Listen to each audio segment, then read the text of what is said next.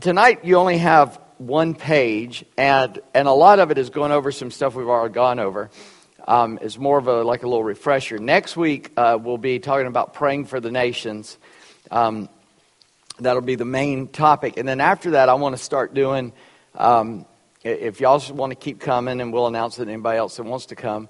But we want to. I want to teach you how to share your faith just using a casual conversation.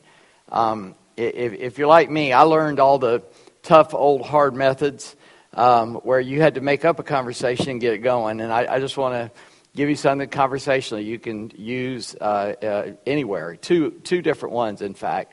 One uses the word gospel as an acronym, and um, uh, in, in full disclosure, I haven't memorized that one yet, so we'll learn that one together.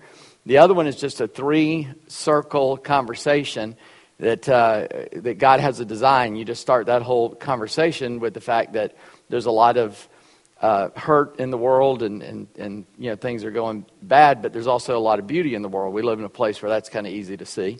And so you just talk about God designed the world to be beautiful and perfect, but there was a problem. Man messed that up, and that messing up God calls sin, and it led to brokenness in our lives. And so man is broken and needs a Savior, and you come back to God's redemption of the Savior, which leads us back to God's design for us. And uh, it's called the Three Circles Conversation, and like I said, once you get that down with verses, you can draw it on the back of a napkin, or, or uh, just describe it to someone. You can get an app on your phone that has it uh, on there, so it's real easy. If you have a smartphone, you can say, well, let me show you this thing that I found, and you can just do it. That also is just a conversation. You're just in the middle of a conversation, and you can lead into that. So I want to maybe show uh, teach both. Um, we might could do one of them in one night. I, I'm not sure about that. But um, if you're willing and want to come back, that would be great, because I want us to be able to, to um, w- witness in everyday life. And um, there's nothing wrong with the other methods that I've learned or you've learned. Um, not at all. There, in fact, there are many times when you got to pull from some of those. Um, there's a there's an old saying. Pastor Todd and I were talking about that this week, because he's trying to do the same thing with his kids. And uh, there's an old saying that goes, when the only tool you have is a hammer, every problem looks like a nail. And if it doesn't look enough like a nail, you might be scared to pull out that hammer and hit it. So um, you need to you, sometimes you have other tools. So we're, we'll do that as we go forward. So tonight I just want to talk about our access to God and drawing near. And I, I already see where my computer auto-corrected something for me. And uh, and so the sentence doesn't even make sense anymore. Um, but it, once you see what it's supposed to say, it'll make sense how it auto-corrected for me. But uh, let, let's begin in prayer. And we're going to come back later, as I said. And we're going to have a little bit more time in prayer. And I'm going to probably ask you for some of your prayer requests at that point. So uh, first, let's uh, let's just pause right now and, and speak to our Father. Um, Father, we we thank you that your name truly is holy, um, and that wh- where we live and, and for what we work is your kingdom. And we ask that your kingdom indeed would come, and that your kingdom would live in our lives, it would live in our community at Calvary, and that we would spread that kingdom in, in the city of Stanton, that, that more and more people would be in the, the kingdom of Christ. Lord, so we, we thank you for that. Um, we, we just pray also that your will would be done uh, in our lives.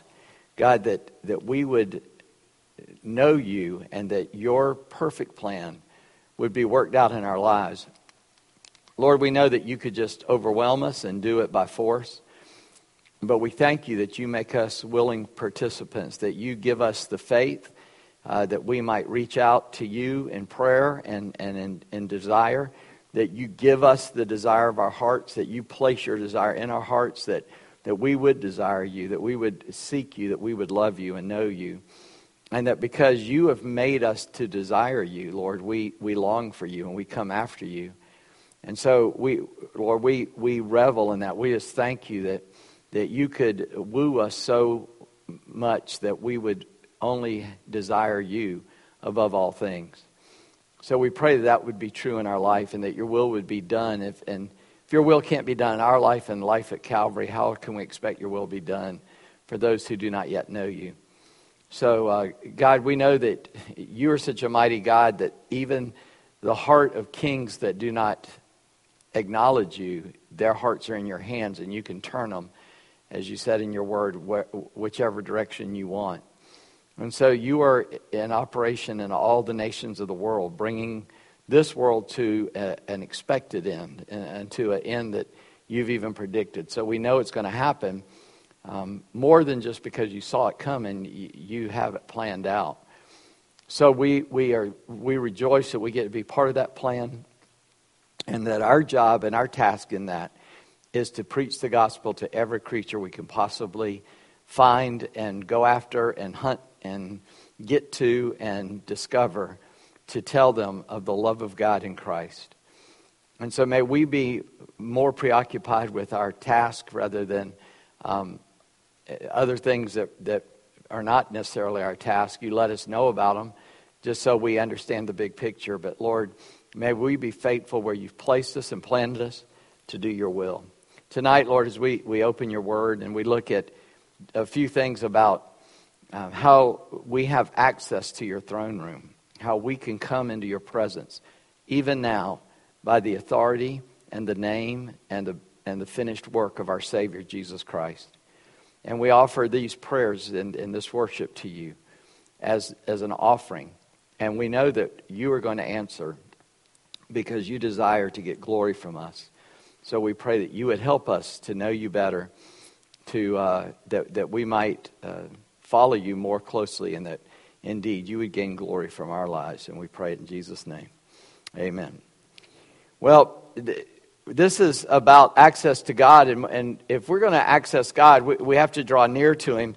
You see all those verses in Hebrews ten, so if you want to open your Bible to Hebrews uh, in chapter ten, I'm going to read those verses for you.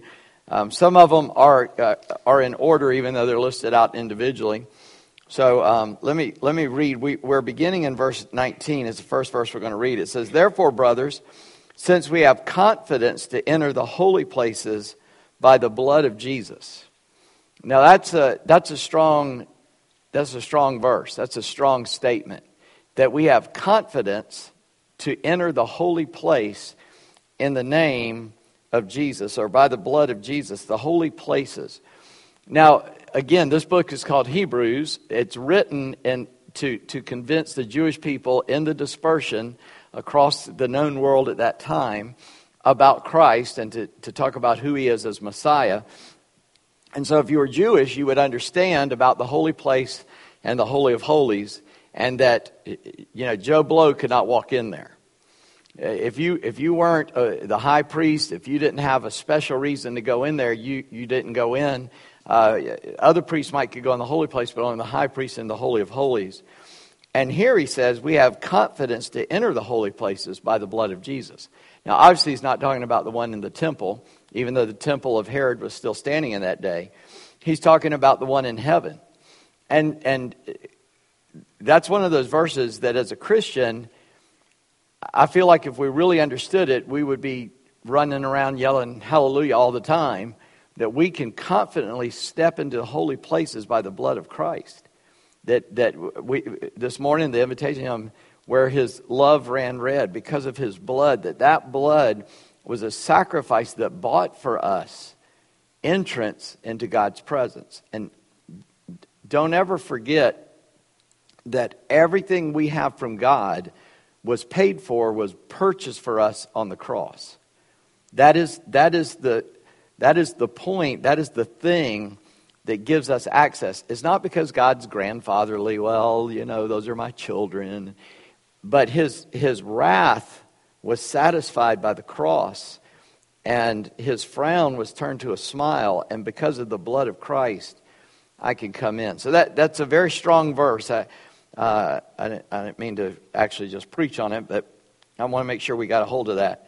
So in verse twenty-two, let us draw near with a true heart in full assurance of faith, with our hearts sprinkled clean from an evil conscience and our bodies washed with pure water. I'm going to go ahead and read verse twenty-three. Let us hold fast the confession of our hope without wavering, for he that promised is faithful.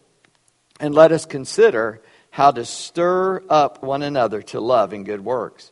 So going back up to verse um, twenty-two, we can come near to what? In verse twenty-two. And and by the way, go ahead and back up and read twenty and twenty-one to yourself and you'll get it. For by the new and living way he opened for us through the curtain, that is through his flesh. That was the veil that was torn. And since we have a great priest over the house of God, let us draw near. Draw near to what? Right, to the throne of God, to God. I, I think I heard both those things. If I did, that was absolutely correct. So, so we can draw near to God. Now, again, let's just stop and think about what the writer of Hebrews is telling us. That there, there is the Almighty God on his throne. Um, I, I hope it's still on there. I bet it's not. Um, this morning we sang a song, and I even asked, um, I asked, uh, uh, it's not there. Um, I, I between services, I asked uh, Brother Mark, are we going to sing the verse to Awesome God? And um, and he didn't have it, and, and uh, you know, where it was quickly available, and so we didn't. But do you know the, the words to the verses of Awesome God? I mean, we sing, our God is an awesome God, he reigns. And it, that's become kind of the chorus, the lyrics. But the, the uh, please don't play. It's going to play. I don't want it to play. Don't do that. Sorry. Um, well, this is taking too long. I shouldn't keep doing this, should I? My wife's going, no, you shouldn't stop. Um, what, babe? Here it is. Here's one.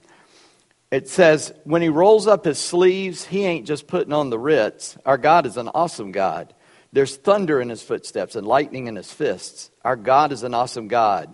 And the Lord wasn't joking when he kicked him out of Eden. It wasn't for no reason that he shed his blood. His return is very close, and so you better be believing that our God is an awesome God. Then you sing the chorus. The second verse says, and when the sky was starless in the void of the night, our God is an awesome God. He spoke into the darkness and created the light. Our God is an awesome God. Judgment and wrath he poured out on Sodom. Mercy and grace he gave us at the cross. I hope that we have not too quickly forgotten that our God is an awesome God. The God who sat on, on his throne in heaven and spoke, and it was. We draw near to that God. Now, I, I don't know about you, but, you know, I, I don't think I would go in there all cocky. I would be pretty, pretty scared uh, uh, of going in there. And so we draw near, but here's what he has done. Catch that. With a true heart, in verse twenty-two, with full assurance or faith, because our hearts are sprinkled clean from an evil conscience and our body washed with pure water. In other places in this chapter, he talks about the blood of bulls and goats. It might be chapter before this, but it, it can't cleanse our conscience. That even when you do that, you still have, you feel guilty. Even when you paid a sacrifice by bringing a lamb or a goat or whatever, a bull even, and you sacrificed it, had the priest sacrifice it for you, you still felt guilty. Do you know why you feel guilty? Because you are guilty. But the blood of Christ can cleanse even our conscience from guilt, so that when we step into the presence of a holy God, we come in with a clean conscience. Now, I, I'm telling you, I, I struggle with my conscience. I don't know about you. I, I, I don't know if it's part of my heritage or what, but, I, you know, guilt is an easy thing to feel. And I've got a, a one child that is, she's the same way as, as I am, where it just has this high feeling of guilt. But the Bible says his blood cleanses us. And so verse twenty-three, so we hold fast the confession of our hope. Now, this is kind of flowery language. Hold fast means hold tightly, right? We're holding on to what? The confidence of our hope. Remember what we said hope is? That was a couple weeks ago now. Confident expectation. So we hold fast to our confident expectation. We hold tightly to that.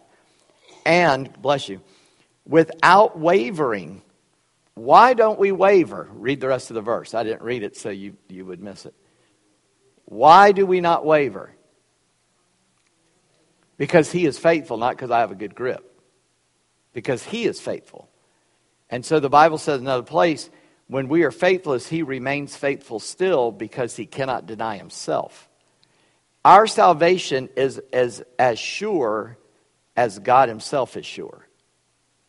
Be, because it is anchored in the character of God, not in the actions of man. You following me?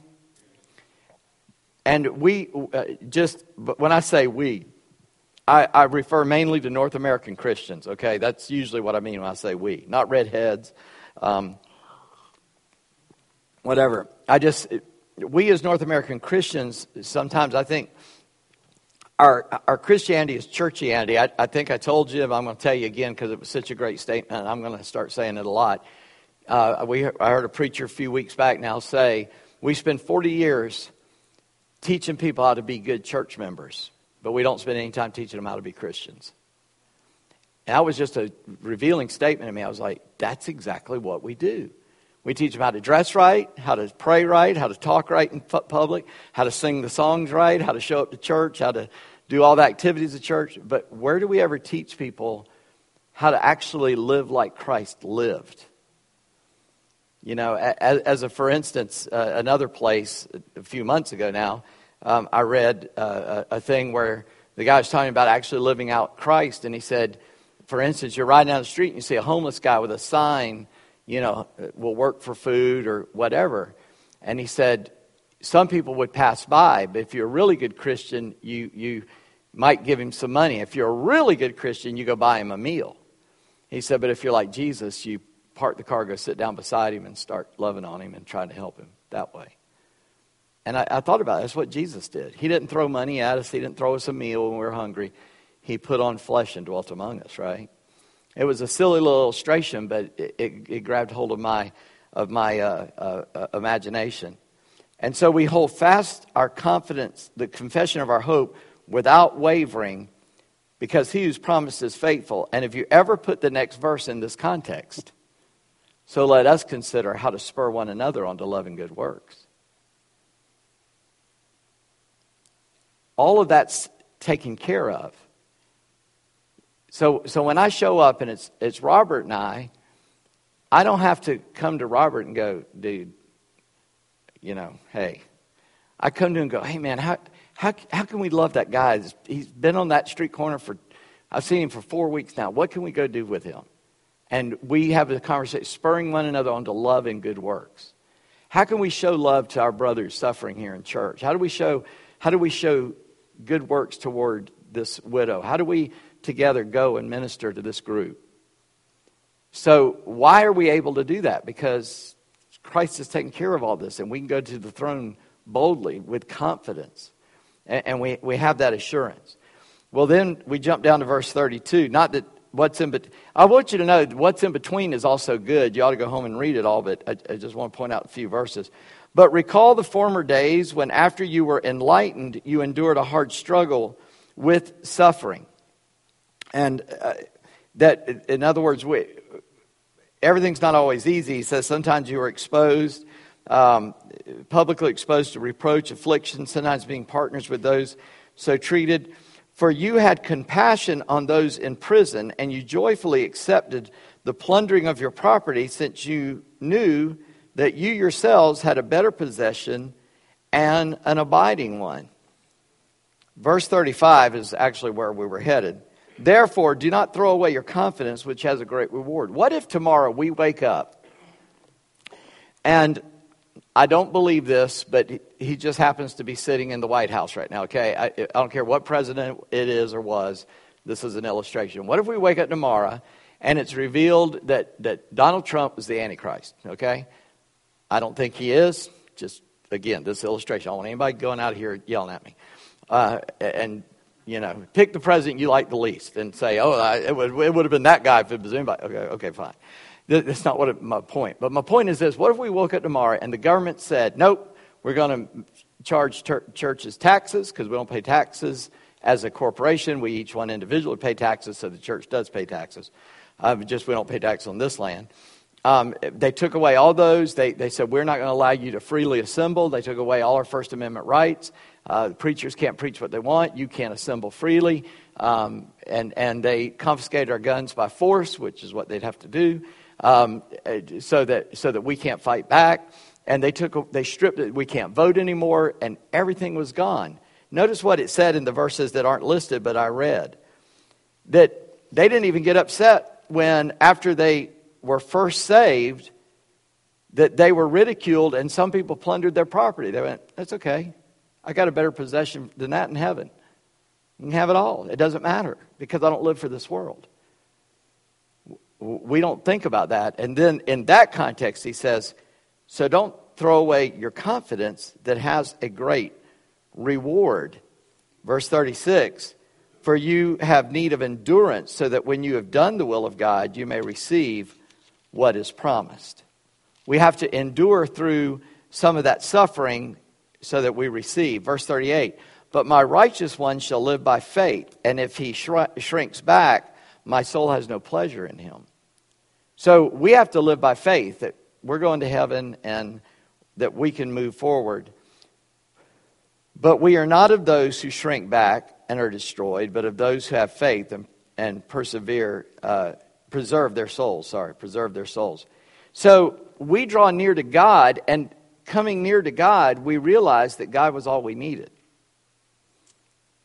When my children got their license, each one of them, my son heard it three times because he was the baby and had three children. But, uh, and, and in fact, he had a serious accident one day and bruised him up, but he was he didn't get hurt, totaled the car. And he said, well, today was the day I finally did what you said. Because what I told every kid is you will not know your limitations until you exceed them. And exceeding them is painful. But then you'll learn what it is you can't do. And he did. He learned what he couldn't do. He got hurt. And and he and he said, well, today I learned. I learned what I couldn't do. Thought I could, but it, it, he didn't make it. So in the Christian life, it's the same thing. Now, we we don't know what we can do till we exceed. But the deal is we're unlimited in God. I, I know you're sitting there going, that doesn't make sense. I know. But you think this is your limitation in the world as you suffer. No, you got a long way still to go. And you will never outdo God. We have confidence. We can come all the way into the very throne room of heaven, to, to the Holy of Holies in heaven, because in his flesh, Jesus tore the veil. So we, that was the veil, his flesh being torn, to give us access to the very throne of God. It... That's why the, the, the, the temple veil actually was torn that way from the top to the bottom. It tore, signifying that the way was open. It tore from the top to show that God did it, not man. And anybody can walk into the Holy of Holies. Now, if you were a Jewish person, that just blows your mind, because only the high priest could go in only once a year. I mean, they didn't go in there and dust that thing. It just sat in there for a year, and every three hundred sixty-five days, the high priest would go in after careful preparation and careful things he did. And he walked in that Holy of Holies afraid that he's going to die, because he's walking into the literal presence of God on in an earthly tabernacle. And now the writer of Hebrews tells us, no, you walk into the heavenly Holy of Holies. And the blood, instead of a, a bowl of blood of a lamb slain, the blood of the lamb is already been slain, been shed and placed on the mercy seat, and you get to walk in because Christ's body was torn on a cross for you. That is our access to God, and that's powerful. The next sentence is the mistake. It says the perfectionist. It's supposed to be the perfection. Our perfection is a. So I wrote perfection is, and I didn't get my spa- hit my space bar right, so it. Oh, he must have said perfectionist and put a T on it for me, and I didn't go back and read it. So our perfection is a tribute to the finished work of Christ. Now, again, let me stop and redefine once again, or define once again, the word perfection. And there's nobody up there to fix that. I don't know if Bobby can. His, all these guys access to run the slides. You can't fix them. Perfection has a sense of completeness, that we are incomplete. We're broken, we're incomplete, and Christ completes us. He, he finishes the work.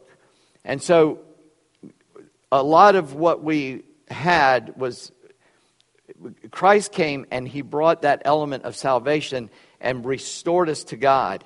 And our perfection, not that I am, a, I, everything I do is perfect, but my perfection before God is is a tribute to the finished work of Christ. So in other words, if if I'm saying, oh, I'm not worthy, I'm cursing God. If I say God can't use me, I'm cursing God. Because I'm saying I'm so bad, God can't fix me.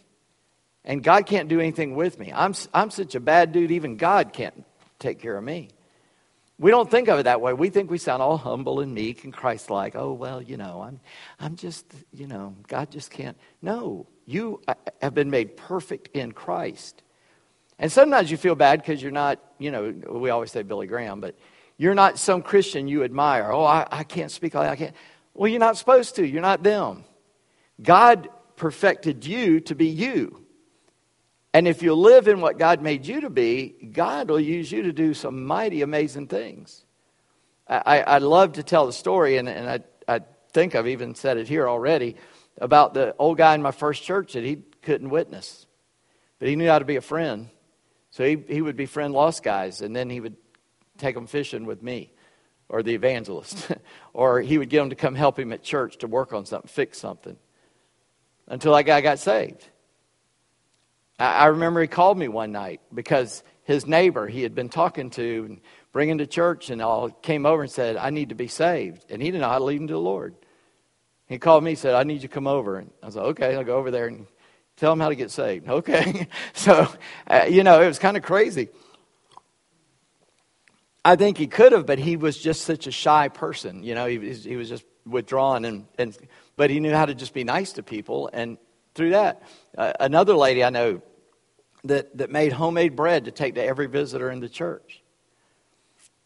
She would have been scared to death to ever have talked to somebody she didn't know. It's one of the sweetest ladies I ever met in my life, but man, don't don't throw her in a room and make her talk to everybody. That'd scare her out of her wits. But she could make bread to make sure they felt welcome to be there. So she did. And we gave away bread, and we had a ton of people that came back saying, hey, I came back for the bread, you know. And uh, they were joking, but but it was a ministry that she carried on. And, and I often said, man, in heaven, she's going to get credit. Not even though she wasn't the one that went and spoke to him, she was the one that opened the door for somebody else to speak to him. Um, just a wonderful person. Our perfection, we've been made perfect. And I'm not even talking about our ministry. I'm talking about when you go to pray. If you don't understand this, I, I, I don't want. I don't want to say you, you can't get to God. But I, what I do want you to understand is you are getting to God because He's made you perfect in Christ. And we're going to look at more about that. But but I'm going to make that statement so boldly. Look at Romans eight three, so, so that you want to see the rest.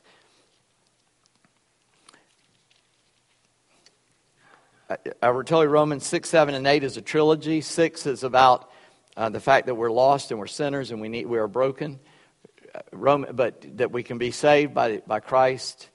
Uh, it's a free gift of God, not of works, lest any man should boast. And then Romans seven is about the struggle of being a Christian in a, in a fallen world. And we come to chapter eight, and it says, there's therefore now no condemnation to those who are in Christ Jesus. If you're feeling condemnation, that's from the devil. If you feel conviction, that's from the Holy Spirit. And and we mess up and the Spirit convicts us. That's Jesus said that was part of his job. He will bring conviction of sin. So that's a good thing. And uh, and then he says, the law of the Spirit of life has set you free in Christ Jesus from the law of sin and death. Look at verse three, though. For God has done what the law, weakened by the flesh, could not do by sending his own Son in the likeness of sinful flesh. And for sin, he condemned sin in the flesh. A lot of words, very simple, though, once you're catching it. I want to make it simple for you. The law could not save us because our flesh was weak and we couldn't keep the rules. I, I almost became a legalist. I, well, I was a legalist for a while. And uh, got delivered that early, thank God. But, but... Here's the problem with legalism. It is you can't keep the rules you make for yourself. You say, now, come, come on, I think you're being extreme. Really? Have you ever made a New Year's resolution? Have you ever kept a New Year's resolution? Two different questions. I mean, we, we, we can't even keep the rules we make for ourselves. How are we going to keep God's rules?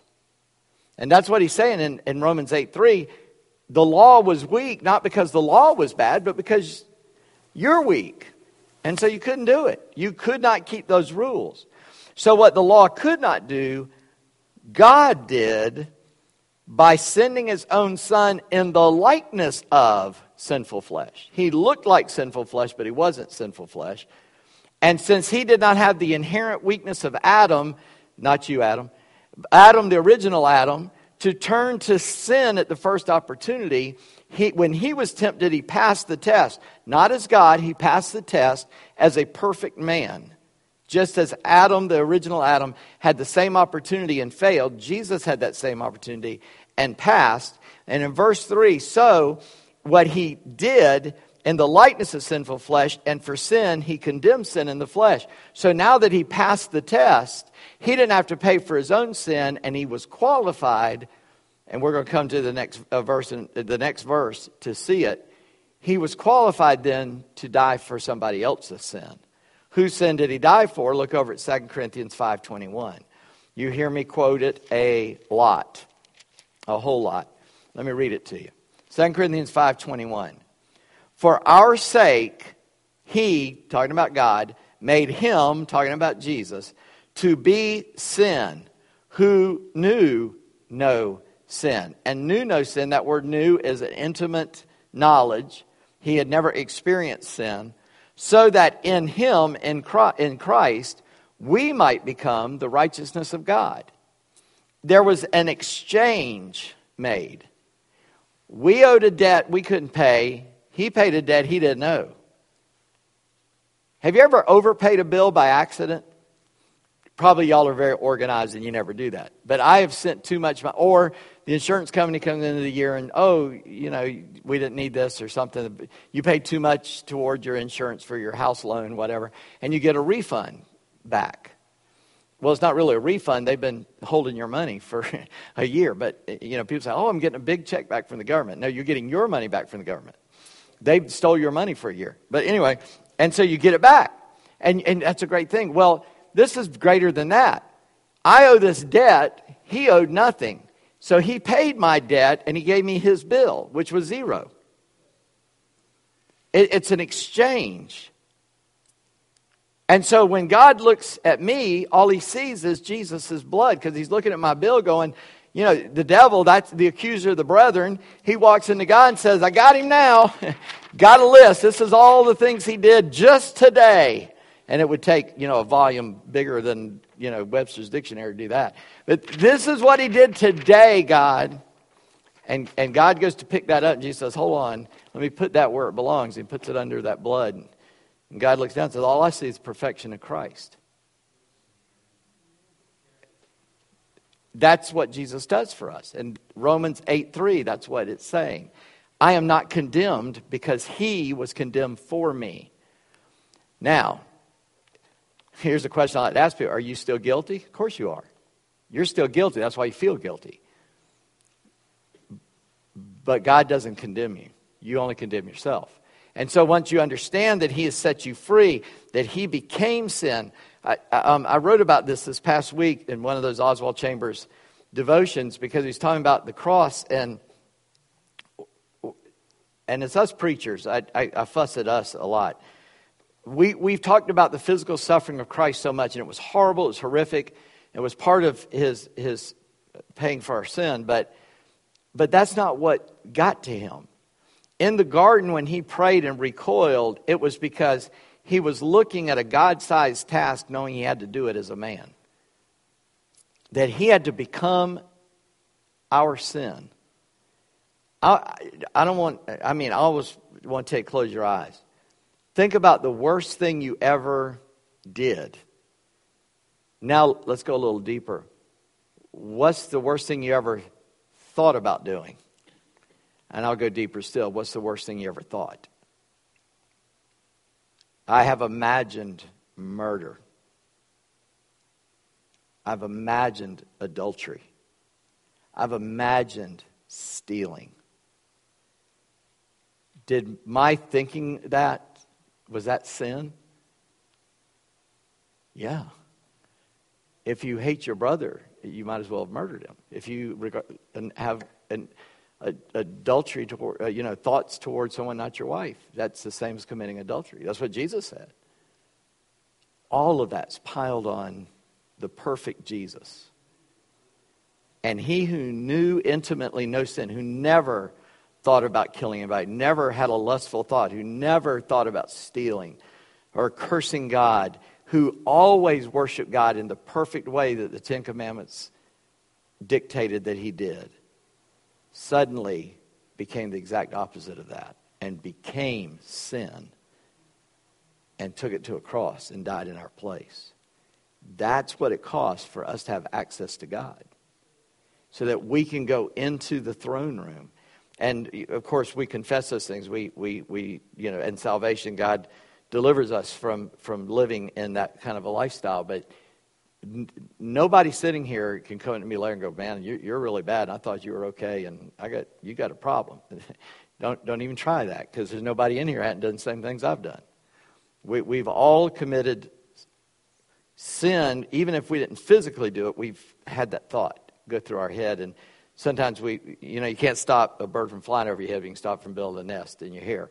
And and sometimes we, we let them linger. So, yeah, go ahead. So, now let's say I ask you something, and I'm expecting an answer. You're going to have to think about it to give me a response, right? Yes.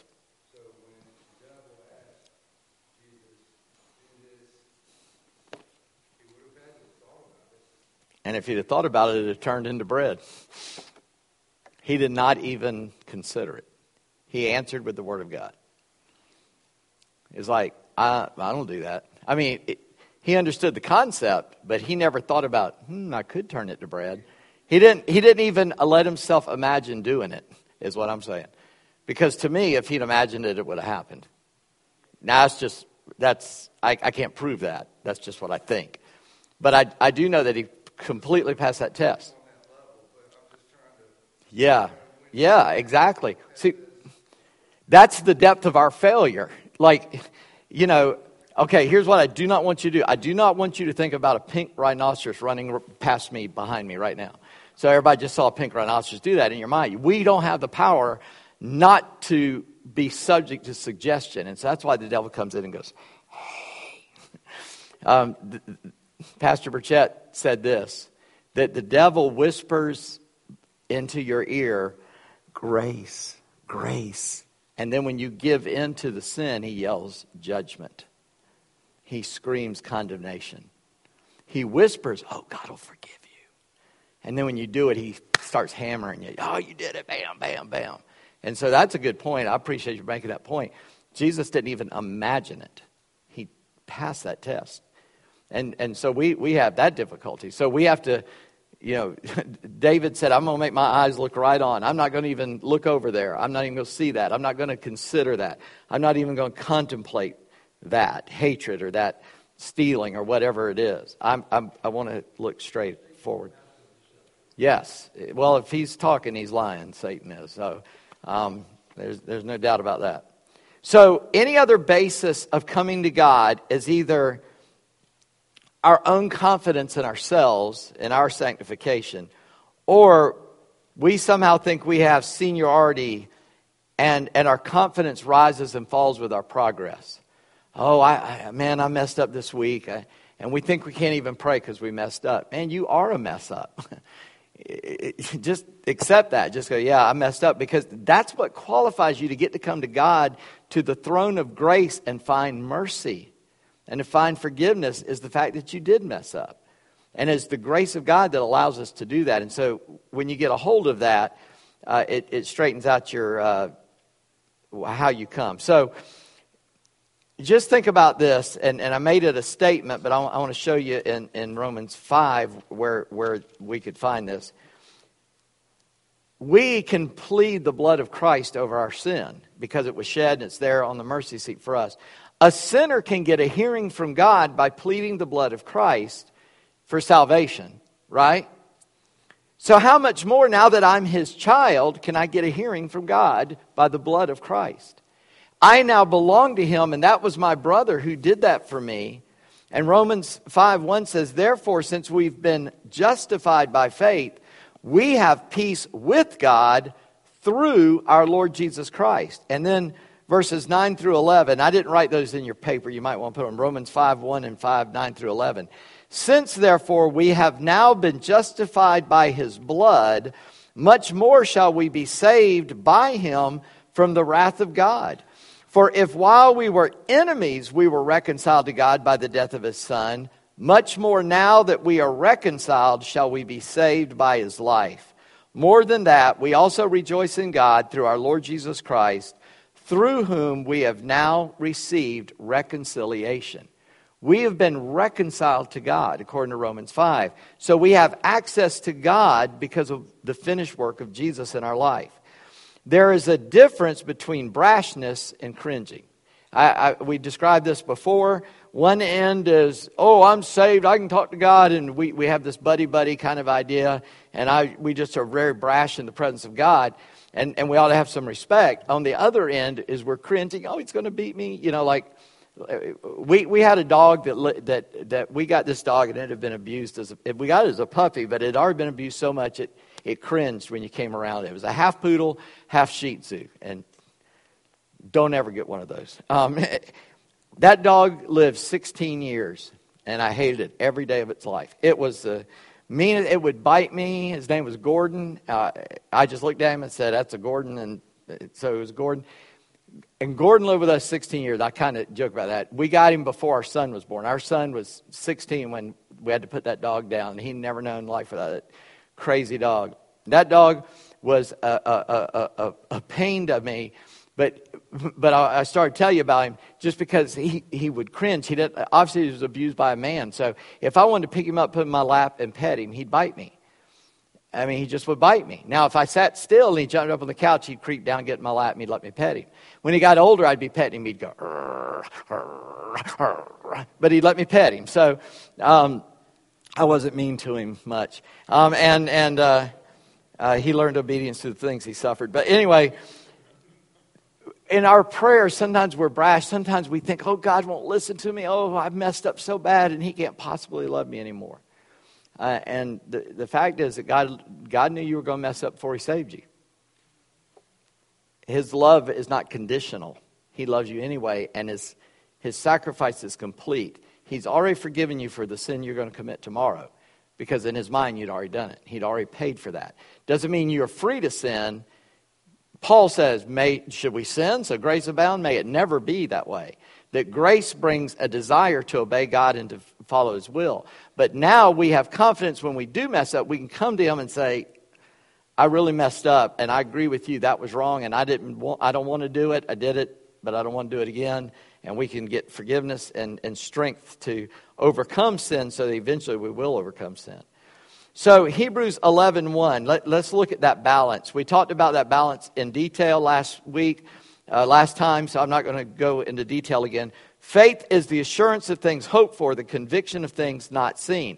So I'm praying, and I'm I have confident expectation about something I haven't seen yet, but it's coming as I pray to the one invisible. But check out verse six that I, I uh, this morning uh, was uh, uh, quoting. Without faith, it is impossible to please him. For whoever would draw near to God must believe that he exists and that he rewards those who seek him. I love the King James said, he is. God never... God is the eternal I am. He always is. So when you go to God in prayer, you don't have to say, oh, Lord, if you'd have done it differently in the past, as at the tomb of Lazarus, perfect example of that, where Martha's going, Lord, if you'd have shown up yesterday, our brother wouldn't have died.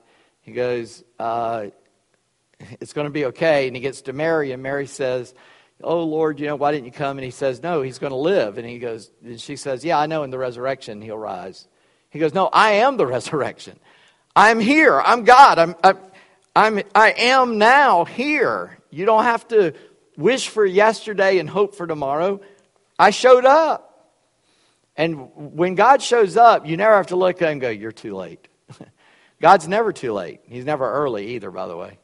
He shows up on time. He always is. And he rewards those who what? Diligently seek him, it says, right? Rewards those who seek for him. So, so you need you, you need that, that the reward follows the seeking. And then we also have gone over Luke eleven, one through ten in detail.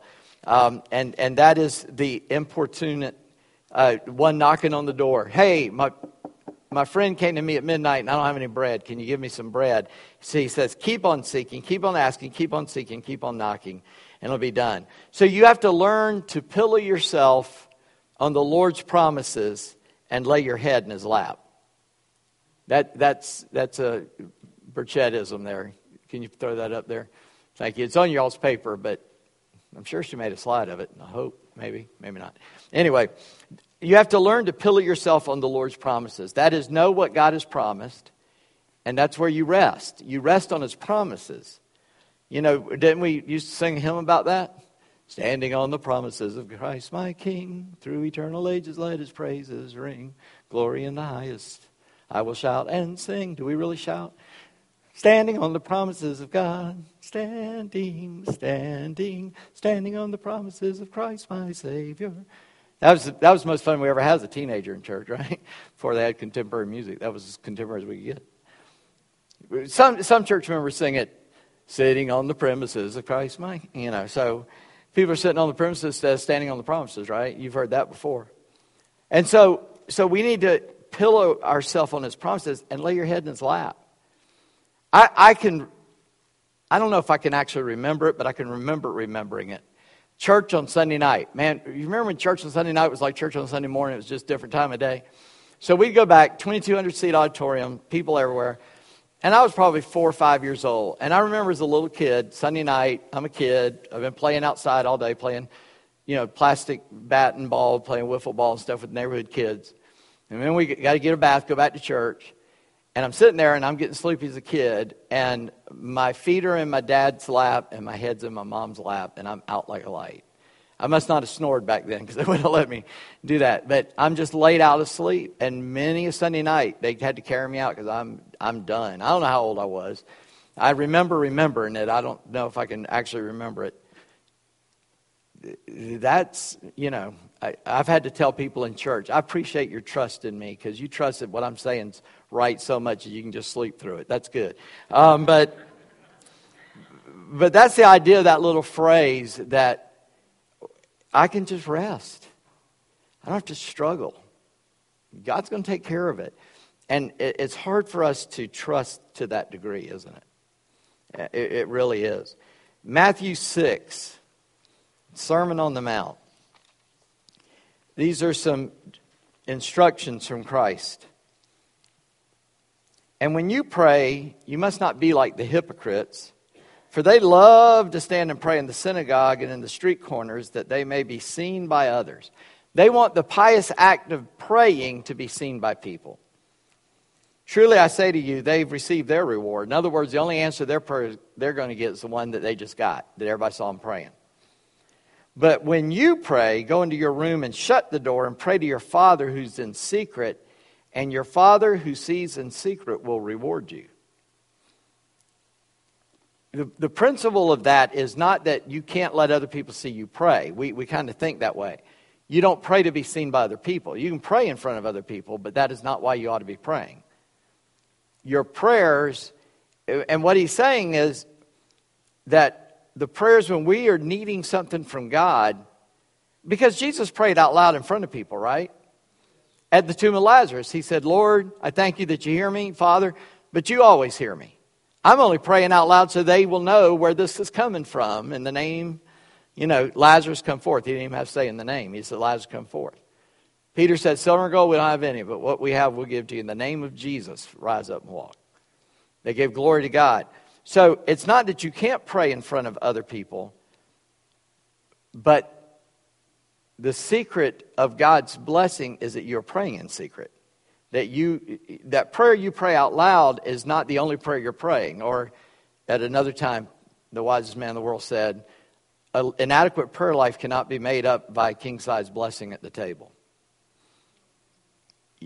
You pray in secret, and in, and if you do it there, God will take care of it out in the open. Everybody go, wow, God answered the prayer. And you don't have to tell everybody you prayed about it. You just, it just happens. And when you pray, do not keep up empty phrases as the Gentiles do. They think they'll be heard for their many words. They're begging and pleading and just constantly. We are to keep seeking, asking, and knocking, but don't Don't be like them, for your Father knows what you have need of before you ask Him. In other words, pray with confidence that He heard you. Now, you can pray till you get that sense that there's nothing wrong. Jesus told us to keep praying. I've encouraged you to keep praying.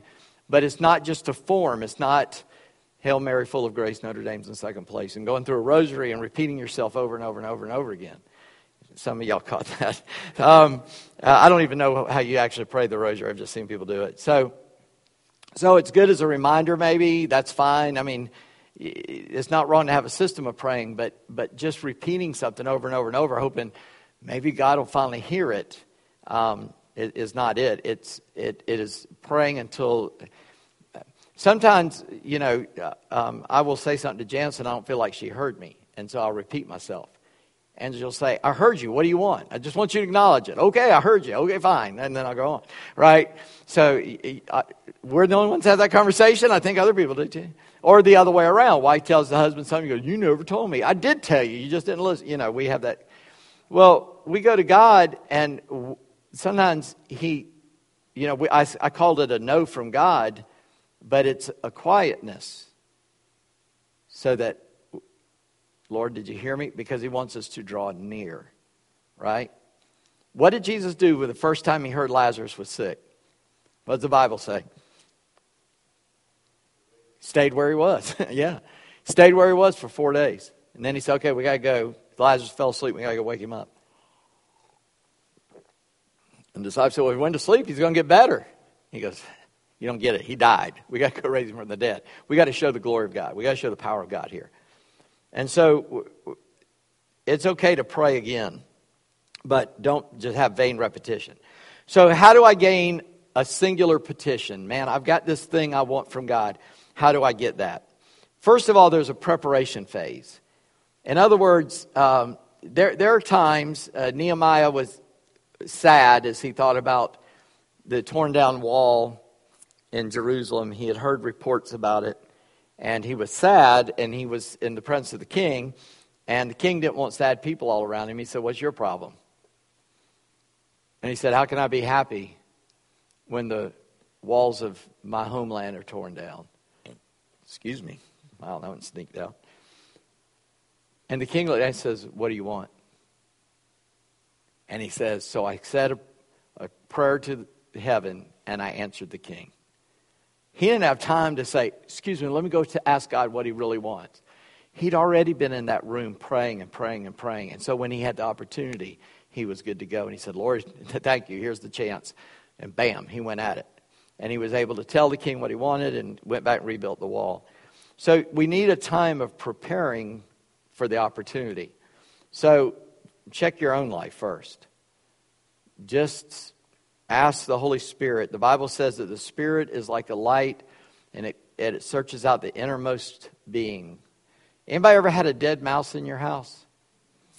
Yeah. They have a way of stinking. You know, a dead mouse in the basement will stink up the whole house, won't it? Or the dishwasher. Yeah, we, we lived out in the country in South Carolina, and we didn't have a basement because the ground's too wet. But, but uh, mouse got up in the insulation around the hot water heater because that's where they like to get.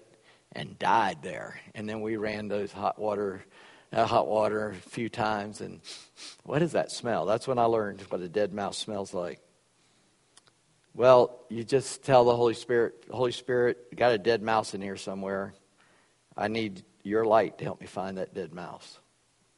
And he goes down and he he helps us discover. That's what's stinking up your life right there. You need to deal with that. Get that straight. So As as he's doing that, you, you, you begin to get God's perspective on who you are. And so now your petition is getting modified. That's the second step there. As I as I'm getting lined up with God's will, I want to I want to have the mind of Christ in my own life. I want my is my prayer life ordered correctly? Is my giving ordered correctly? Is my witnessing ordered correctly? Is my my faithfulness? Is my you know to to my family, to my friends, to my job, all that? As we get that set in order, all of a sudden we can see more clearly God's will. Because If I'm if I'm cattywampus over here, y'all know what cattywampus is? If I'm if I'm out of tune, if I'm crooked, then it can't be anything but crooked. I'm I'm I'm trying to start to be a beekeeper, and and I have to build these frames that the bees build their hives on, and they have to be perfectly square. And I've been I finished the last one just before we came. It's thirty frames, and they're small wood, and I I can't cut a straight line with a saw. I can't, I, I hammer like lightning, never twice in the same spot. It's just, it's sad. And those those frames, they were kind of pre-cut, but they got to be perfect. So I got this square, and I put the glue on it, and I squared it. I drove one nail, and I squared it. I drove second nail, and I squared it. Because it had to be square, and I had to keep checking it against that square to make sure it was perfectly square. Because when you start picking it in and out of a square box, it was already there and right. If it's crooked, you're going to struggle getting it out, and the bees don't like to be shook around like that. So you want to be able to lift it out gently and, you know, go away, bee, and let it go away nicely. So our lives, man, when we're out of whack, man, we're bumping into God's to God's barriers all the time, right? How many of y'all have been on five sixty-two? Six, uh, two sixty-two, what is it? two sixty-two, five sixty-two. Yeah, everybody. Have you ever gone from the side of the road to the side of the road, bumping into the guardrails and cursing the engineers who built the road where you couldn't get anywhere? No, you had to turn your car that way. Right? We get on God's highways and we start slamming into the barriers backwards and forwards going, God, this is the dumbest thing you ever did. Why did you build a highway where I can't get anywhere? God built a perfect highway. You got the car cattywampus. Turn the car this way, and you can go as far in God's will as you can possibly go, right? I, I used to have an illustration of that. I didn't draw it for this one. So as I get right, now my petition gets modified. Instead of asking God to fix the road, I find out he already had the road fixed. I need to get my car turned. So I got my car turned. Oh, now I got a different prayer. Give me the gas to get where I'm going. Now I got a new prayer, right? Instead of fix the road, give me the gas or whatever it might be. I'm just making this up as I go, so please be kind. And and then we really want to discover God's mind and spirit. That is what we want to know first. And that's what we want to know most. I go to God at first, man, I got this I've got this urge, this drive, and, and if and if if you do the first thing that comes to mind, you jump in there. At least for me, I'm going to be wrong most times. And so my first answer, if you're making me make a decision right now, my answer is no. Because I'd, I'd rather not do something than do the wrong thing. So that's just my personality. I'll say no, and then, well, let's talk about it. Okay, and then we can slowly come back to yes. Okay? Some people are just like, oh, yeah, woo, and then it's too late. So we discover God's mind and will through his word and the Spirit. The Spirit gives gives uh, uh, testimony to his word. And as I read that, so you may find, have you ever had a struggle in your life and you read a verse and God just spoke to you through that verse? And then you go to your friend and go, man, I was praying about this. And look at this verse God gave me. And you read it to them and they go, what? How did you? Because it didn't mean that to them. It it, it just didn't, it wasn't quite there. You know what I'm talking about? I, I, I, again, I'll give you the safe example from my life. And that is, for three years, I'm staring at a wall Five, four days out of the week in chapel, in seminary, for three years, I'm staring at a wall with a map of the world that says to know him, to make him known. And then you got missionaries up there saying, you need to know God, you need to make God known, you need to know God, you need to make God known. I mean, that is the theme, that is the thing you hear over and over and over and over. And that'll get to you. And I already had, you know, a heart for evangelism in the world. So I said, Lord, I'd really like to be a missionary. And he said, no. Even after this, I, we went, I went to the I M B and I said, hey, what would it take for me to get to the mission field? I'm a diabetic. They said, you find an insurance company and insure you in a foreign country as a diabetic, we'll send you. And I found out nobody would. And and I said, so I, but I'm in school. And I said, Lord, I really want to be a missionary. He said, no. And so I don't compare myself to Paul, but like Paul, I prayed a third time. You know, and this is over a period of time, two, three years, where I'm reading that and I'm hearing the call, we need to go, and God, I want to be a missionary. I want to go where nobody's heard the gospel. I want to I want to go and spread your word. There's plenty of people in America to preach. Please let me go. And he said, no, my grace is sufficient. You know, now I could pick that text, but that's not the text God gave me. So when he said no the third time, I said, and this is very casual what I'm saying, I said, well, you got to you got to explain this a little bit. You got to give me something so I get it. What he gave me was a verse out of uh, um, Ezekiel that says, I'm not sending you to a people of your own tongue, or, or to a people of a different tongue in a different country. I'm sending you to the people of your tongue and your country. And I went, oh, thank you. I've never preached on those verses. I've never used those verses anywhere else. And if I showed them to somebody, they'd go, what are you talking about? He's talking about something else. But for me, those were the verses where God was telling me, I'm telling you, stay in North America. But if you want to hear my heart to do more, that's what it is. But God said, no, you stay here. And so I want to see people rise. That's why I said this morning, wouldn't it be great if we had dozens of young people rise up out of the church and say, I will go, I will preach, I will, you know, it's it's why one daughter surrendered to missions and may not ever be able to make it, do to other things, and another daughter who is gone. Not because of me, I'm just saying, but but that that passion to send the message around the world, that's got to be all our passion. I had a thought this week. You can leave the tape running. But but I had a thought. This isn't in your notes, this isn't anywhere else. If you want to think rightly about the church where we are, and, you know, because I said when I say we and I talk about how we're not getting it right, I, here's what I want you to imagine. And this is just a homework assignment unrelated to the prayer class, but sort of related. And that is this.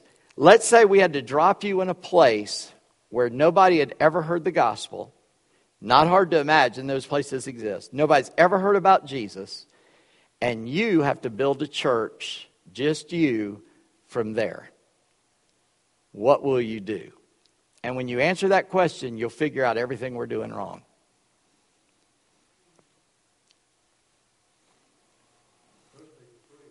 Well, yeah, that would be the first thing. You better pray before you go. But I, I, that thought came into my mind this week. I wrote it down. I went, that's it. That's how we need to be thinking all the time. If we had nothing and we had to start with zero and nobody knew anything, would I spend my time doing this or would I spend my time doing that? Think about it. I don't, I don't want to talk about it. I want you to just think about that. So, getting a singer petition. So, I get prepared. Now I've discovered the promise in God's word. I've discovered his will, his mind, hear what he wants. So now I can press in and strengthen my prayers. Lord, here's what you said in your word.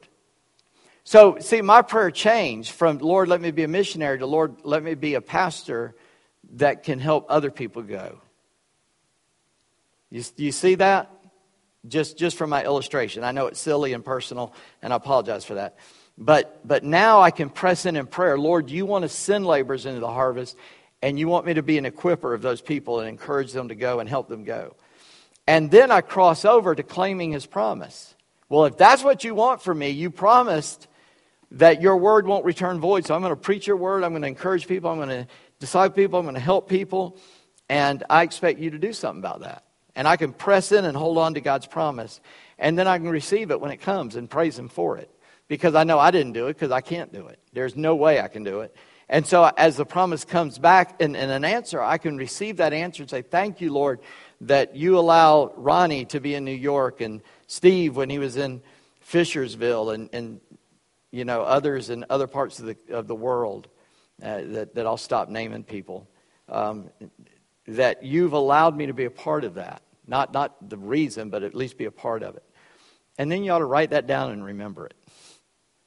You ought to make a record of that. Because now you've got a thank you notebook. And it encourages you, wow. Okay, here's a silly question. How many of you have ever read the instructions on a shampoo bottle? What do they say? I've had men and women raise their hands, so that's good. lather, yeah, apply shampoo, yeah, scrub it to a lather, rinse, repeat, right? I would ask, how many of you ever do that? Some of y'all, you know, you, you uh, shampoo your hair with a sponge, and it's gone. Uh, but anyway, just kidding, you guys. Um, God only made a few perfect heads, the rest he covered with hair. Um, but, you're welcome. Um, but but that that's that's that's this. What what does God want? Okay, now repeat. You know, lather, rinse, repeat. Do it again. Do it again. Do it again. Do it again. Do it again. So can we do something different?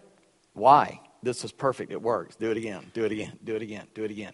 We're always looking for some new little thing, you know, and and that's fine. We can improve our methods and all that, that stuff, and we got to culturize our, we you know, we got to bring the gospel and apply it into our culture so that we can communicate the gospel clearly. I get all that. That's all missiology and churchiology, uh, church theology, and that that's great. It, but the basics never change. We preach Jesus. Born of a virgin, living a sinless life, dying a vicarious death in our place on a cross, buried, risen, ascended, and coming back. Right? We have a perfect word from God, God the Father, God the Son, God the Holy Spirit, three in one. Jesus was born of a virgin. Let's get that message out, that he died for your sins, you could be saved. Now that you're saved, let us help you with the scripture. And, and we're in process, beginning a process now, to write down what we think every member of Calvary ought to know and ought to do, therefore what they would become.